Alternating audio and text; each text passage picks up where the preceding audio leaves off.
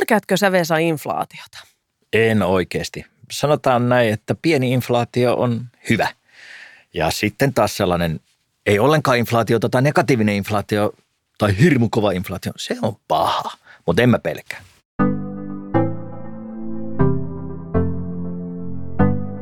Kuuntelet Front-podcastin kymmenettä jaksoa. Tämän podcastin tarkoitus on kertoa, mihin sijoittajan kannattaa seuraavaksi katsoa, mihin voi yhä luottaa ja mitä kannattaa ajatella toisin.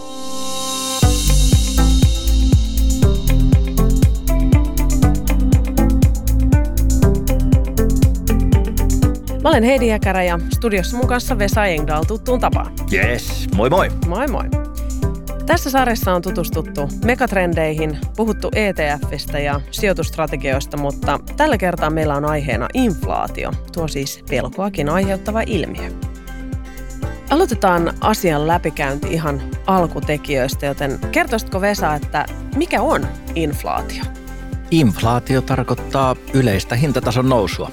Sitä voi olla vähän eri paikoissa. On kuluttajahintainflaatiota, tuottajahintainflaatiota tai sitten voi olla varallisuusarvojen inflaatiota ja ties mitä muuta, mutta yleensä kun inflaatio viitataan, niin puhutaan kuluttajahintainflaatiosta, eli kuluttajahintojen tuotteiden ja palveluiden hintojen noususta. Ja samallahan se käytännössä tarkoittaa sitä, että inflaation myötä rahan ostovoima heikkenee tänään kun ostat jonkun ostoskorin, niin huomenna se maksaa enemmän ja se tarkoittaa kääntää sitä, että raha menettää arvoa. Mm. Tänään saa vähemmän kuin eilen sillä Juuri näin. summalla. No pitääkö sitä pelätä? Sellainen pieni inflaatio on hyvä asia taloudessa. Inflaatiota pitää olla pikkasen. Mutta sitten taas kova inflaatio, niin se aiheuttaa epävarmuutta. Nimittäin tulevaisuuden ennustaminen käy vaikeaksi, jos inflaatio on kovaa ja raha, jos liian nopeasti menettää arvoa, niin ei sekään hyvältä tunnu. Mutta sellainen pieni tasainen inflaatio, niin se on ihan ok juttu. No mikä on sitten sen vastakohta? No vastakohta on se todellinen ongelma taloudelle, eli deflaatio. Siksi mä sanoinkin, että pieni tasainen inflaatio on hyvä juttu, kun se deflaatio on todellista myrkkyä taloudelle, eli hintojen lasku, yleinen hintatason lasku.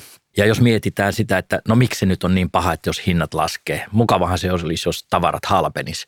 Mutta ei se mene niin, koska nimittäin talouden toimijat muuttaa käyttäytymistä aika radikaalisti, jos tietää, että huomenna saa kaiken halvemmalla kuin tänään. No silloinhan tänään kukaan ei osta mitään eikä tee mm. mitään. Ei investoida tänään, koska ne investoinnit olisi huomenna halvempia. Tänään ei osteta mitään, ei kuluteta mitään, koska huomenna tuotteet ja palvelut saa halvemmalla. Eli se kyllä hyydyttää talouden todella rankasti. Eli deflaatio, se on todellista myrkkyä taloudelle. Ja Eli se ei todellakaan parempi? Ei. Se pieni inflaatio on parempi. Puhutaan hintavakaudesta ja se hintavakaus ei tarkoita nolla-inflaatiota, vaan se tarkoittaa sellaista parin prosentin inflaatiota ainakin keskuspankkien mukaan. Euroopan keskuspankki ja Yhdysvaltojen keskuspankki, heillä on hintavakaustavoite, mutta se on määritelty niin, että tuollainen vuotuinen kahden prosentin inflaatiovauhti, hintojen yleisen hintatason nousuvauhti, niin se olisi se tavoiteltava juttu. Mm. No puhutaan myöhemmin vähän markkinoista, mutta mitä inflaatio tarkoittaa ihan tavalliselle kuluttajalle? No todellakin nyt siis tota, meillähän on sellainen tilanne ollut, että inflaatio on poissaolollaan loistanut. Ja, ja sen takia se nyt onkin tänään meillä aiheena, koska yhtäkkiä meillä tässä koronan jälkimainingeissa, kun korona alkaa väistymään, niin inflaatio on nostanut päätä. Ja ehkä on tullut unohdettuakin se asia, että joo, hinnat joskus voi vähän noustakin ja inflaatio voi olla paljon nopeampaa, mitä me ollaan totuttu ehkä viime vuosina. Ja mitä se sitten merkitsee talo, kotitalouksille tai kuluttajille, niin no ensinnäkin toki se, että yleensä ottaen tuotteet kallistuu. Eli, mm. eli pitää varautua siihen niin, että aika moni asia jatkossa tulee maksamaan sitten vähän enemmän.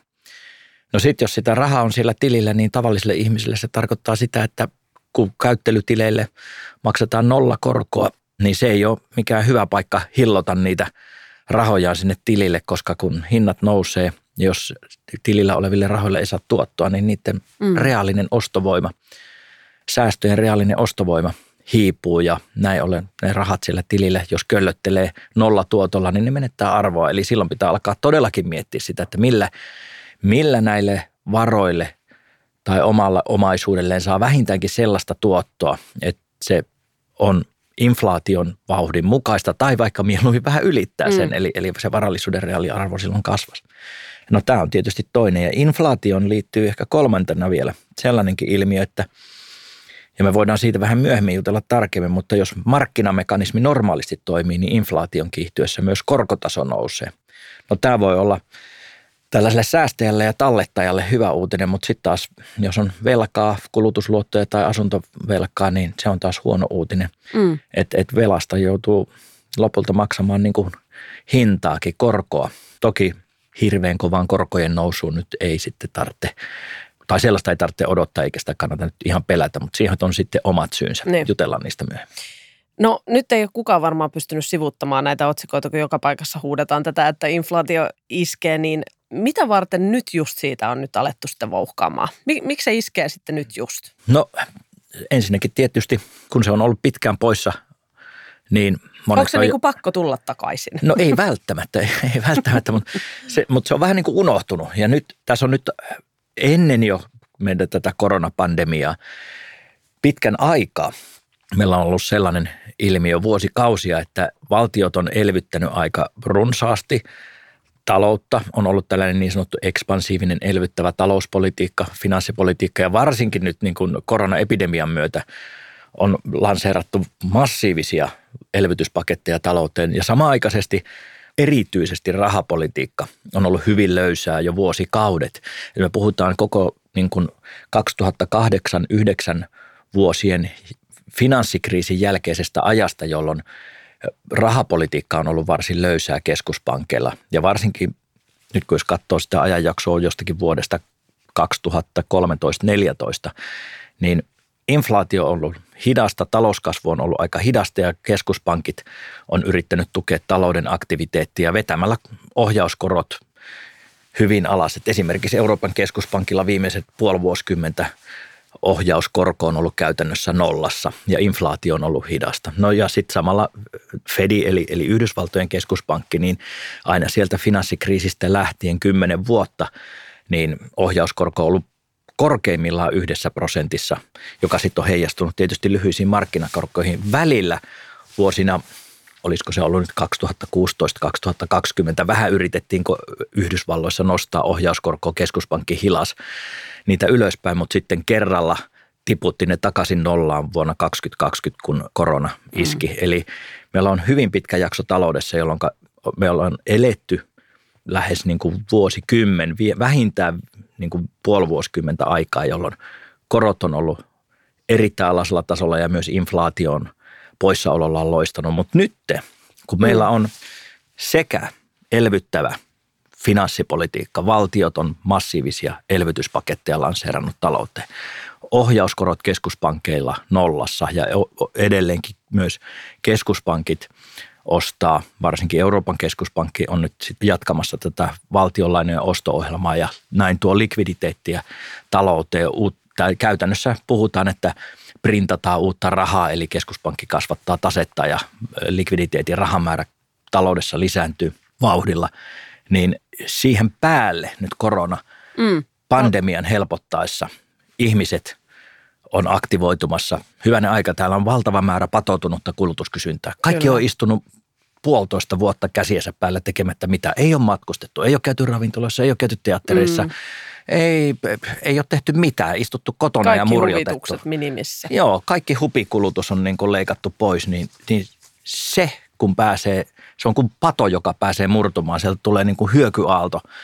Ja kokonaiskysyntä, yksityinen kulutus on nousemassa nyt nopeasti ja kokonaiskysyntä taloudessa sen seurauksena on niin kuin kasvamassa. Ja tämä on globaali ilmiö, ei mm. pelkästään meillä Suomessa, ei pelkästään Euroopassa eikä USAssa, vaan ympäri maailmaa. Jotenka kun kysyntä nousee rajusti, niin mitä tapahtuu hinnoille? Niin. Yritykset katsovat, että hei, näähän menee, kaikki menee kaupaksi, kiva, nostetaan Hinta, vähän hintoja, niin hintaa mihin hyvänsä. Eli taloudessa toimii tämä kysynnän ja tarjonnan laki ja silloin kun kysyntää on paljon, niin yrityksillä on varaa nostaa hintoja ja kappas vaan inflaatio lähtee liikkeelle. Noniin. Ja se on nyt jo lähtenyt liikkeelle, mutta hei, lisää on tulossa. No kuinka nopeasta asiasta on kyse? Onko kaikki niin jo heti huomenna kalliimpaa vai, vai miten nopeasti tämmöinen tilanne muuttuu? No mä otan Euroopan esimerkiksi. Yleinen hintataso tietysti, se oli meillä vielä koronaepidemian ollessa pahimmillaan 2020 syksypuolella, niin Eurooppa itse asiassa oli siellä deflaation puolella pikkasen aikaa. Koko viime syksyn niin vuoden jälkipuoliskon euroalueella, niin hinnat laski. Inflaatio oli miinusmerkistä, oltiin niin kuin deflaation puolella tuollainen 0,3-0,4 prosenttia koko jälkipuoliskovuotta. Yhtäkkiä tammikuussa inflaatio olikin 1 prosentti, nyt se oli huhti-toukokuussa 1,6 prosenttia. Yhdysvalloissa vähän samannäköinen kehitys viime vuoden puolessa välissä. Ei menty pakkasen puolelle, ei menty deflaation puolelle, mutta inflaatio laski prosentin lukemia. Nyt se on jo yli 4 prosenttia Yhdysvalloissa. Että se on aika nopeasti pompannut yhdestä neloseen mm. Yhdysvalloissa ja Eurooppa on tulossa perässä. Mutta kallistuuko kaikki hinnat ja yhtäkkiä, niin ei se ihan niin mene, että kyllä niin kuin kaupoissa ne hintalaput pikkuhiljaa vaihtuu. Että mm. nyt jos katsoo hintoja, niin ja he, keräilee hintalaput talteen, niin ensi vuonna sitten voi olla ne hintalaput vähän erinäköisiä. Eli pikkuhiljaa tuoteryhmittäin, tuotteittain, palveluittain, niin ne hinnat muuttuu. Ja, mm. ja sitä mukaan, kun voisiko sanoa, että kun vaikkapa raaka-aineet kallistuu tai jotkut perusmateriaalit kallistuu, niin se sitten siirtyy sinne lopputuotehintoihin, kun kysyntä tietysti ruokkii sitä mahdollisuutta, että hintoja voidaan nostaa. Elektroniikkakomponentit on kallistunut, niistä on pulaa, niistä on kova kysyntä, joka sitten alkaa näkyä ja on jo näkynyt nyt pikkuhiljaa tietokoneiden tablettien, telkkareiden, niin. ties missä hinnoista. Kyllähän se sitten lopulta sinne heijastuu, mutta ei se nyt päivässä tule. No voiko tästä lähteä liikkeelle reaktio, jota ei sitten voida pysäyttää? Kaikkihan perustuu odotuksiin. Jos markkinoilla odotetaan ja uskotaan, että keskuspankit harjoittaa sellaista rahapolitiikkaa, että inflaatio yritetään pitää siinä kahdessa prosentissa, niin se usein sitten toteutuu, jos markkinat siihen luottaa, jos siihen kuluttajat ja sijoittajat luottaa, että inflaatio on noin 2 prosenttia ja keskuspankit tekee kaikkensa pitäkseen sen hintavakauden ja inflaation kahden prosentin ympyröissä, niin se sitten toteutuu. Mutta mm. jos markkinoilla odotukset muuttuu niin, että – jos jatkossa saattaakin tuo inflaatio olla sitten 5 tai 6 prosenttia ja keskuspankit ei mahdollisesti tee mitään, kun niillä on joku muu agenda siellä, niin sitten se on 5-6 prosenttia. Eli tätä niin kuin odotukset ohjaa inflaatiota ja, ja se saattaa olla niin sanotusti itseään toteuttava ennuste, että nyt jos aletaan puhumaan, että inflaatio kiihtyy, inflaatio kiihtyy, niin se kiihtyy. Niin, niin justiin. Ja silloin saattaa olla keskuspankeilla erityinen haaste saada uudelleen niin kuin inflaatiohallintaa. Ja se yleensä tarkoittaa sitä, että keskuspankin pitää sitten niin kuin aggressiivisesti kiristää rahapolitiikkaa, nostaa korkoja ja tappaa talouskasvu viime kädessä, jotta saadaan inflaatiohallintaa. Eli keskuspankit on tässä niin kuin nuoralla tanssijoita, että, että jos ei saada tipahtaa sinne deflaation mm. puolelle – laskevaan hintatasoon, mutta sitten jos annetaan liikaa inflaation kiihtyä, niin sitten joudutaan aggressiivisesti puuttumaan ohjauskorkoihin, nostamaan ohjauskorkoja, kiristämään rahapolitiikkaa, joka taas sitten kyllä lopulta inflaatio vaikuttaa, kun se muuttaa inflaatio-odotuksia ja talouden toimijoiden käyttäytymistä. Eli Mutta tasapainottelua. Siis. Siinä saattaa tavalla sitten nousukausi tulla tapetuksi tai talouskasvu tapetuksi, kun lähdetään, lähdetään tota hakkaamaan koroilla päähän.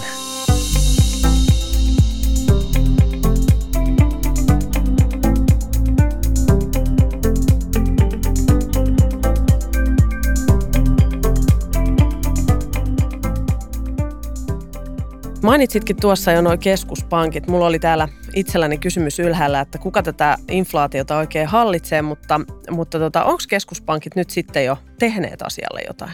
Ei vielä toistaiseksi. Markkinoilla odotetaan, että keskuspankit sekä USA että Euroopassa mahdollisesti joutuu lähtemään ohjauskorkojaan nostamaan aikaisemmin, mitä on odotettu. Mutta keskuspankit tähän mennessä ei ole vielä tehnyt mitään. Joo, erityisesti Euroopan keskuspankki joutuu olemaan aika, aika varovainen näissä politiikkaliikkeissä. Tässä on nimittäin sellainen dilemma, että kun inflaatio kiihtyy, keskuspankin pitäisi nostaa ohjauskorkoja. Mutta meillä on Euroopassa haaste, meillä on läjäpäin, ehkä tuolla enemmänkin Välimeren valkosipulivyöhykkeellä valtioita, jotka ei ole niin, kuin niin hyvässä hapessa julkinen talous. Ne tarvitsee halpaa rahaa. Italia on käytännössä ylivelkaantunut. Espanjalla on ihan omiksi tarpeeksi omaa velkaa, samoin Portugalilla. Ja tämä koronaepidemia on aiheuttanut sellaisen haasteen, että ympäri Eurooppaa valtiot on ennästyksellistä tahtia velkaantumassa. Ja ne tarvitsee lainarahaa mahdollisimman halvalla hinnalla. Ja nyt jos keskuspankki lähtisi rahapolitiikkaansa kiristämään, niin se tietysti ajas lyhyitä markkinakorkoja ylös. Ja sitten jos ne lopettaisiin nämä lainojen osto-ohjelmat, koska Euroopan keskuspankki on keskeinen taho, joka ostaa markkinoilta valtionlainoja, niin myös pitkien korkojen hinnat – pitkien korkojen taso nousisi merkittävästi Euroopassa. Ja silloin lainaraha näille niin sanotusti ongelmavaltioille mm. Kallistus, ja ne voisi olla erinomaisissa taloudellisissa ongelmissa hyvin nopeasti. Joten nyt keskuspankin tehtävänä Euroopassa tuntuu olevan se, että täytyy taata velkaisille Euroopan unionin maille riittävä määrä halpaa luottoa alhaisella korolla ja tekohengittää taloutta siitäkin huolimatta, että voi olla, että tämän vuoden aikana inflaatio meillä euroalueella myös kiihtyy huomattavasti yli sen keskuspankin inflaatiotavoitteen. Eli keskuspankki joutuu olemaan erityisesti euroalueella varovainen. Fedillä on enemmän liikkumatilaa. Mä sanoisin näin, että Fedikin voi vähän aikaa katsoa, että se inflaatio kiihtyy yli inflaatiotavoitteen, mutta jos siitä näyttää tulevan sellainen pysyvä ilmiö, että mm. inflaatio pysyykin pitkään huomattavasti yli kahdessa prosentissa, niin Fedi kyllä sitten lähtee ohjauskorkoja nostamaan ja rahapolitiikkaa kiristämään, mutta sellaista signaalia se ei ole vielä antanut, että tämä olisi nyt odotettavissa heti kulman takana. Enemmänkin Fedi on puhunut siitä, että tämä on nyt lyhytaikainen inflaatiopiikki, että ei tämä inflaation kihtyminen kauan kestä. Mä oon vähän toista mieltä. Okay. Tämä voi kestää vähän pidempään ja tämä inflaatio voi olla niin, että se juoksee niin kuin koholla pidemmän aikaa, mitä keskuspankit yrittää vakuutella, että tämä nyt olisi tällainen pikku inflaatiopiikki. Just. Ei välttämättä. Okei. Okay. No hei, puhutaan sitten hetki vielä tuosta hinnannoususta. Mainitsitkin jo, että esimerkiksi tämmöiset elektroniikkakomponentit on noussut. Minkä kaikkien asioiden hinta tässä oikein nousee? Heti ekana itselle tulee ainakin mieleen just erilaiset tämmöiset raaka-aineet, mutta entäpä sitten ravintolapalvelut, matkustus?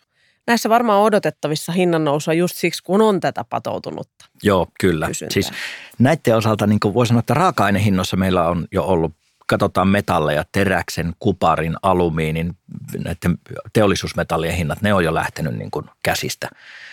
Ja se on heijastunut myöskin näiden yhtiöiden osakkeiden kursseihin, jos katsoo perusmateriaalia tuottavien yhtiöiden osakkeita tai kaivosyhtiöiden osakkeita, niin mm. nehän on ollut niin kuin nousukiidossa pidempään.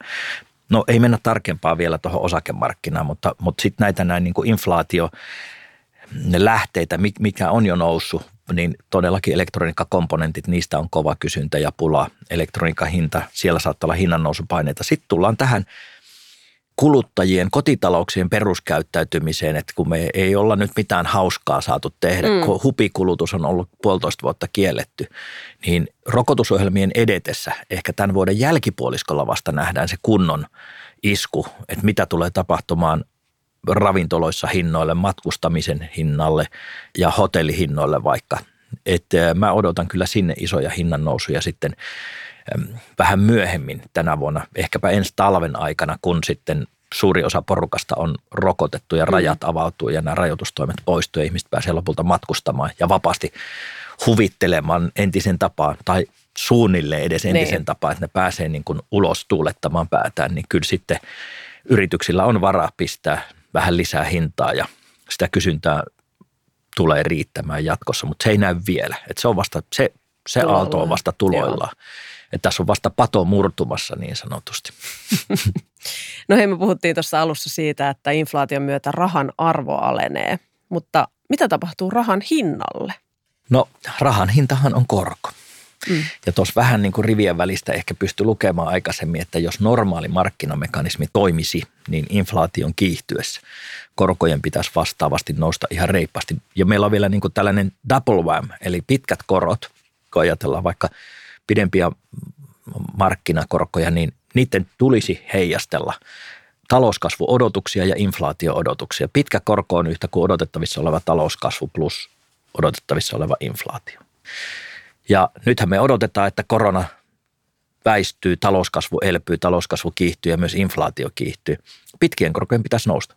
No tällä hetkellä edelleenkin esimerkiksi Euroopassa keskeisten ydinmaiden pitkät korot on lähellä nollaa. Saksankin korko on vielä pikkasen pakkasen puolella. Ja sehän ei kyllä oikeasti heijastele nyt sitä tulevaisuuden talous- ja inflaationäkymää. Eli korot on keinotekoisen alhaalla. Keskuspankkien toimista johtuen pitkälti. Mm. Ja lyhyet korot tietysti, no niihin pystyy keskuspankki suoraan ohjauskorolla vaikuttamaan ja nekin on erittäin alasella tasolla. Että jos inflaatio kiihtyy, niin keskuspankkien pitäisi alkaa nostaa aika haipakalla kumminkin puoli Atlantia sekä Euroopassa että USAssa ohjauskorkoja, joka sitten suoraan näkyy lyhyissä markkinakoroissa. Ja meillähän että kaiken kaikkiaan rahan hinnan silloin koron pitäisi nousta inflaation kiihtyessä. Ja meillähän tietysti Suomessa, jos ajattelee vaikka asuntovelkaa tai kulutusluottoja, mm. niin ne on perinteisesti näihin lyhyemmän pään markkinakorkoihin aika usein 12 kuukauden Euriboriin sidottu. Kyllä. Mutta me voidaan elää nyt vähän sellaisessa ihmeellisessä maailmassa, että huolimatta siitä, että talouskasvu kiihtyy, huolimatta siitä erityisesti, että inflaatio on nostamassa päätään ja mahdollisesti kiihtymässä aika merkittävästikin yli keskuspankin sen kahden prosentin hintavakaustavoitteen tai inflaatiotavoitteen, niin korot silti pysyy kellarissa. Ja se johtuu tästä keskuspankin dilemmasta, että pitää pelastaa talouksia, julkista taloutta tukea, auttaa näitä ylivelkaantuneita maita euroalueella ja keinolla millä hyvänsä yrittää taata se, että talous pääsee ja talouskasvu elpymään. Ja se saattaa tapahtua nyt sitten sillä kustannuksella, että inflaatio pahimmillaan pääsee vähän karkkuun. Normaalissa markkinassa meillä olisi erinäköiset korot. Mm.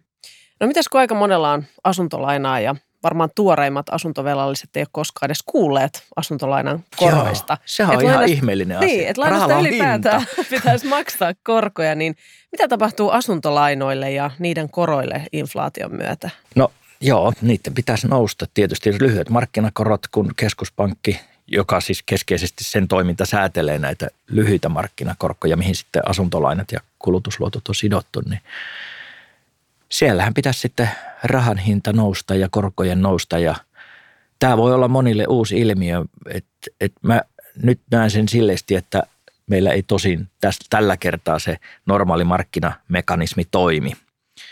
Ja se korkotason nousu voi kestää näin ollen pidempään. Että jos inflaatio jää pysyväksi ilmiöksi, kova inflaatio, vaikkapa joku 4 prosentin inflaatio tai 3-5 prosenttia haarukassa alkaa inflaatio pyörimään, niin keskuspankki on lopulta pakotettu nostamaan ohjauskorkoja.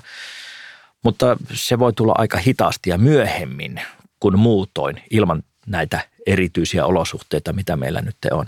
Mm. Mutta kyllä mä sanoisin niin, että kun ne asuntoluotot kuitenkin on aika pitkiä, että ne on 10, 20 tai 30 vuoden lainoja, niin voi olla, että joskus niistä joutuu maksamaan jotakin. Niin. Mä muistan, kun itse asuntolainaa olen ottanut, niin no nyt on sen ikään, että toinen jalka on jo haudassa, mutta tota, menneinä vuosikymmeninä, niin kyllä se, se niin asuntolainan korkomarginaaleini niin pyöri mulla aina, kun ensiasunto oli ostanut, niin siellä viidessä prosentissa, niin. yli viidessä prosentissa. Sitten maksoin kymmenen vuotta sellaista neljän, neljän puolen prosentin korkoa ja nyt on ollut ihan ihmeissäni, että tämä raha on ilmasta. Niin. Mutta on nuorempi sukupolvi, joka on tottunut siihen, Kyllä. että lainoista ei oikeastaan tarvitse maksaa korkoa. Niin. Ja se, se on johtanut siihen, että aika isoja lainoja on otettu, jopa ylimitoitettu, että Kyllä. kehotan sellaiseen pikkasen tarkkaavaisuuteen tässä kohtaa. Niin, että, että se loppupätkä ei välttämättä olekaan sitten enää ilmasta. Ne, ei, ei välttämättä enää ole mm. niin kuin kymmeniä vuosia koko ajan jatkuu sellainen niin kuin ympäristö. Me ollaan saatu, sanotaanko siellä velkapuolella, velalliset on saanut nauttia kymmenkunta vuotta erittäin alasten korkojen ympäristöstä. Ja tämä on ollut poikkeuksellinen ilmiö. Ei mm. maailma yleensä näin makaa. Niin. No, miten sitten pörssi makaa? Miten se reagoi inflaation nousuun? No joo, pörssille ensimmäinen reaktio varmasti on se, että osakekurssit tulee alas. Pörssi reagoi, kun inflaatio-odotukset muuttuu ja inflaatio kiihtyy, niin negatiivisesti. Se ensireaktio on laajasti ottaen niin kuin osakekursseihin negatiivinen. Ja siihen voisin tarjota kolme selitystä. No? No, no ensimmäinenkin on se, että tota, jos ajatellaan yrityksiä yleensä ottaen, niin yrityksillä – velkaraha kallistuu, rahoituskustannukset nousee. Ja pörssissä tietysti tärkein asia, mikä osakekurssia määrittää, on se, että yrityksen pitäisi tehdä tulosta. Ja tulosodotukset. Jos tulosodotukset yrityksellä nousee, niin pörssikurssit yleensä menee ylöspäin. Jos sitten taas aikaa näyttää siltä, että tapahtuu jotakin sellaista, että yritysten tuloksista osa leikkautuu syystä tai toisesta pois ja välttämättä tulokset ei odotuksiin päädykään, vaan jää heikommiksi, niin osakekurssit tuppaa laskemaan. Ja inflaation kiihtyessä, jos siihen liittyy samalla korkojen nousu, niin silloin nousevat korot vaikuttaa rahoituskustannuksia noustavasti ja yrityksen tuloksia heikentävästi. Ja osakekurssiin silloin pitäisi reagoida alaspäin. Mm. No sitten on tällainen toinen osakkeiden arvostusmalli, yleisin käytetty tällainen DCF-malli, Discounted Cash Flow Model, joka on hyvin tyypillinen osakkeiden arvostusmalli, joka perustuu siis siihen, että mikä määrittää osakkeen hintaa. No osakkeen hinta määräytyy yrityksen odotettavissa olevien kassavirtojen nykyarvon mukaan. Eli discounted cash flow, kassavirtojen nykyarvo. Mm-hmm. No, se koron noustessa, se tarkoittaa samalla diskonttokoron nousua, jolloin odotettavissa olevien tulevaisuuden kassavirtojen nykyarvo laskee. Eli korko ylös, kassavirtojen nykyarvo alas mm. ja osakekurssi alas. Tämä on se toinen syy. Eli, eli korkojen noustessa tällainen osakkeiden arvostusmalli ehdottaa meille, että kun tulevaisuuden kassavirtoja diskontataan nykyarvotta, osakekurssin pitäisi tulla siinä kohtaa alas.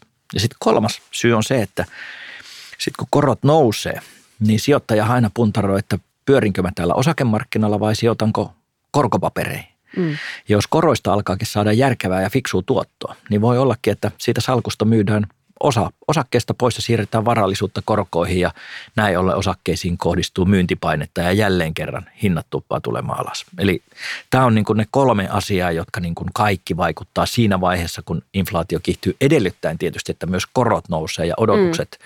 korkotasosta on niin kuin nykyistä korkeammalla, että korot tulee hivuttautumaan ylöspäin, niin silloin alkaa nämä kolme asiaa tapahtua ja osakekurssit reagoi siinä kohtaa alaspäin. Mutta sitten on eri asia, että mitä tapahtuu pidemmällä aikavälillä, kun se inflaatio kiihtyy ja siitä tulee ja korkotaso on noussut ja tietyllä tavalla uusi tasapainotila saavutettu osakemarkkinoilla ja sijoittajien osakekorkoallokaatioissa, niin pitkällä aikavälillä yleensä ottaen osakkeet tarjoaa hyvää suojaa inflaatiolle. Joo.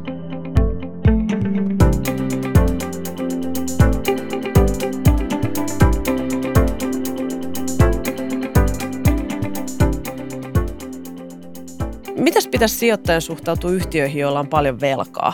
Kannattaako sijoittajan alkaa katsella yhtiöiden tasetta entistä tarkemmin? No joo, jos korot nousee, että jos inflaatio ajaa korkotasoa ylöspäin, niin silloin kyllä, että velkaiset yhtiöt sitten, niiden rahoituskustannukset erityisesti nousee ja se, se voi leikata merkittävästikin yrityksen tuloksentekokykyä. Ja kyllähän sellaisessa ympäristössä silloin velkaiset yritykset voi olla jopa pahimmillaan vakavissa ongelmissa, mm. mutta vähintäänkin niin se näkyy niiden viimeisellä rivillä, että syö tulosta että velkaiset yhtiöt ei ole sitten ihan niin pop Joo. kuin inflaatioympäristössä, kuin tällaiset vakaammat yhtiöt tai arvoyhtiöt tai ne, joilla on tota, vahva tase Joo. ja vähän velkaa. Mm. Mainitsitkin jo tuossa tota, sijoittajan suojaa, niin mikä olisi parhain sijoittajan suoja inflaatio vastaan? Ainakaan ilmeisesti käteistä ei kannata kauheasti hirsien väliin hillota. No aloitetaan tuosta ihan sun loppukommentista, että, että se huonoin mahdollinen se on varmastikin se käteisen säilytteleminen pankkitilillä nolla korolla. Se tarkoittaa pelkästään sitä, että inflaation verran joka vuosi niin rahan ostovoima leikkaantuu, heikkenee ja, ja reaaliarvo laskee. Eli kyllä silloin sille rahalle pitää saada tuottoa vähintään se inflaation verran, että edes mm. rahan ja varallisuuden ostovoima säilyisi. Jotenka, Hyviä vinkkivitosia. Joo, sitten sit, sit lähdetään sitä tuottoa hakemaan. Ja, ja inflaatioympäristössä sellaisia perinteisiä hyviä inflaatiosuojakohteita on ollut kiinteistöt. Kiinteistöjen hinnat yleensä ja vuokratuotot, vuokratulot nousee niin kuin inflaatiotahdissa vähintäänkin. Kulta, kulta on pidetty mm. hyvänä inflaatiosuojana. Kulta ei sinänsä tuota mitään, mutta inflaatiooloissa sen kullan hinta on tupannut nousemaan. Ja sitten toki raaka-aineet, puhutaan sekä niin kuin soft commodities puolesta, eli, eli tällaisista niin kuin, vaikkapa kaakaosta, kahvista, viljoista, maissista, vehnästä, mitä ikinä näitä sianvatsalaukuista. Ja sitten sit tietysti nämä teollisuusraaka-aineet ja teollisuusmetallit, teräs, kupari, alumiini ja näin poispäin. E, e, raaka-ainepuoli siis laajasti ottaen. Ja tietyt osakkeet. Et nyt mennään sitten tiettyihin toimialoihin osakkeessa. Et No sulla varmaan siellä nyt no joo. heittää pari hyvää. No joo, no onhan, no joo. Mulla täällä, onhan mulla täällä näin. Eli osakepuolella parasta inflaatiosuojaa tietysti tarjoaa sellaiset yritykset, joilla on hinnoitteluvoimaa, jotka on hinnan asettajia. Et kun ehkäpä välituotteet tai raaka-aineet tuotannossa kasvaa, niin jos yritys on siinä asemassa, että se voi siirtää suoraan omiin myyntihintoihinsa kallistuneet raaka-aine- ja välituotehinnat, niin sellaiset yritykset on hyviä. Ne on hinnan asettajia, niillä on hinnoitteluvoima. Ja silloinhan tietysti puhutaan yrityksistä, jotka valmistaa välttämättömyyshyödykkeitä. Me puhutaan elintarvikkeista, peruskulutushyödykkeistä. Toki sitten raaka-ainetuottajat jo itsessään, kaivosteollisuus, perusmateriaalia valmistavat yritykset, energia, telekom-sektori on myös sellaisia, jotka on katsottu, että ne pystyy nostamaan hintojaan kysynnän siitä ihmeemmin kärsimättä. Ja ehkäpä jotkut teknologiayrityksetkin myös, mutta ne on just niin kuin puhutaan yrityksistä, jotka on hinnan asettajia, jotka pystyy nostamaan hintoja kysynnän eli myynnin siitä mm. kärsimättä. Et mietitään vaikka, että jos menet kauppaan, niin ostat hammastahnaa, pesuainetta ja tiedätkö niin kuin kilon bananeja, niin sä ostat sen melkein joka tapauksessa, makso se sitten euron tai euro 50. Mm. Se on vaan se, mitä niin kuin pitää hankkia. Kyllä. Hei, mainitsit noita kulutusyhtiöitä.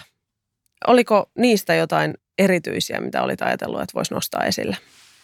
Kun mennään tuohon kulutuspuoleen ja, ja si, niihin konkreettisiin yksittäisiin yhtiöihin, mm. jotka voisivat sitten sitä inflaatiosuojaa tarjota. E, mä voisin tähän kulutusyhtiöiden lisäksi sotkea samaan hämmentää niin vielä muutaman perusmateriaali- ja kaivoskiyhtiö, mutta kulutusyhtiöistä se meille hyvin tuttuja brändejä itse asiassa. Sellaisia kuin Nestle mm. tai Procter Gamble, Unilever.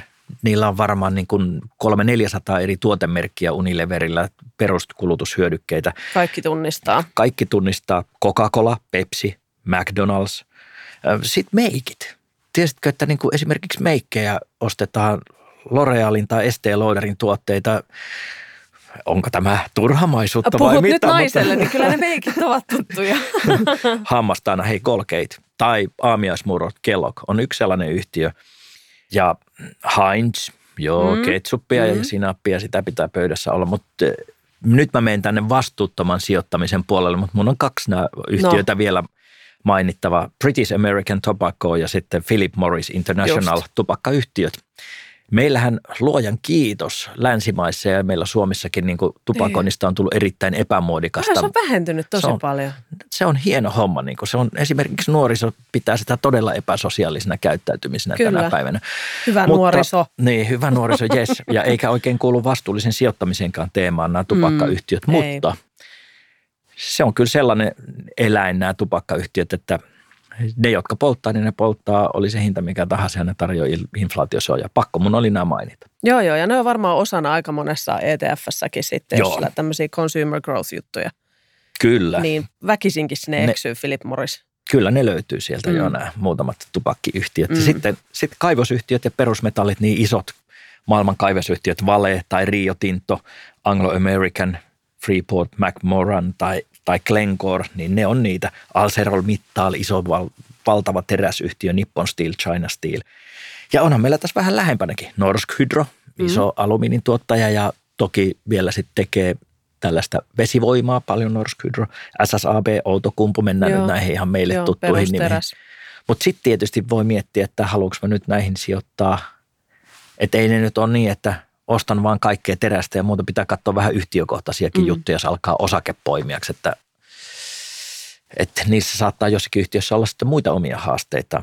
Ja sitten niin kuin esimerkiksi kemikaalipuolella DuPont tai Axonobel, Applied Materials ja meillä tietysti kotimaiset nämä metsäyhtiöt UPM10 ja Stura Enso, niin ne on näitä perusmateriaaliyhtiöitä. Nämä kuuluu siihen koriin, jotka niin kuin, jos pelkästään inflaatiota katsoo, että mitkä siitä hyötyy. Sitten on eri asia, onko ne yhtiöinä hyviä vai huonoja. Sitä pitää sitten erikseen arvioida.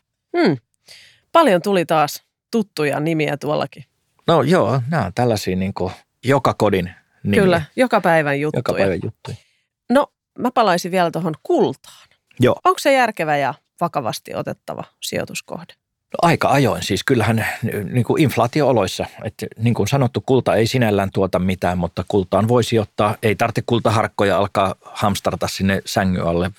Voi ostaa vaikka kulta ETF, että meillä on niin kuin ETF-sijoituksella pääsee kultaan kiinni, kultajohdannaisia on olemassa. Ja sitten on tietysti kultakaivosyhtiöitä, joita voi ostaa. Että tämä on myös yleinen tapa sijoittaa kultaan ostamalla kulta, kultakaivosyhtiöitä. Että kyllä kultaan sijoitetaan ja inflaatioympäristössä se on ihan validi ja järkevä vaihtoehto, että siihen arvometalliin voi panostaa pikkasen. Mm.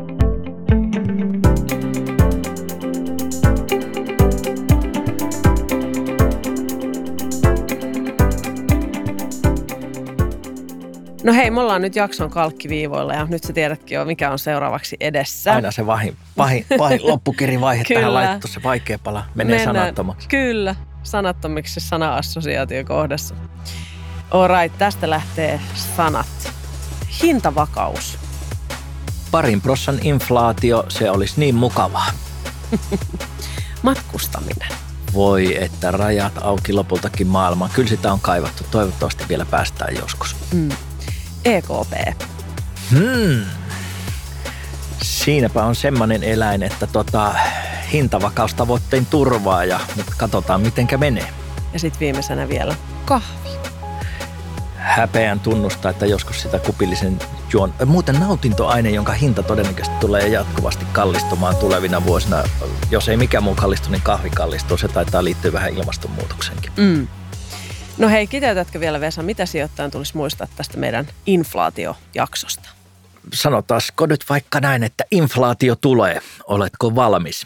Lyhyt ja ytimellinen. Eli tota, sijoittaja. Tsekkaa, miten valmistaudut siihen, että inflaatio ei välttämättä ole lyhytaikainen ilmiö.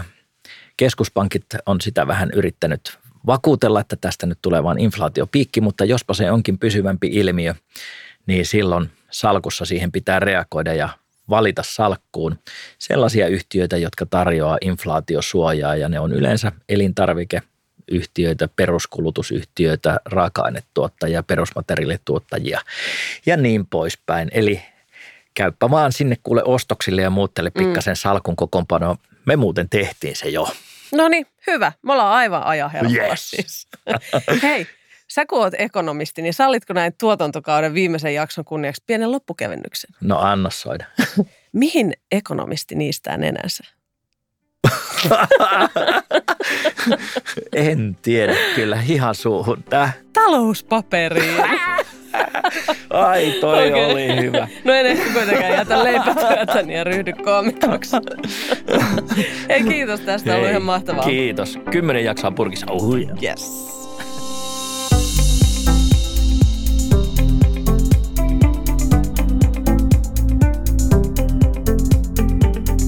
Kuuntelit Front-podcastia. Voit kuunnella sitä osoitteessa front.fi kautta podcast sekä Apple Podcasteissa, SoundCloudissa ja Spotifyssa.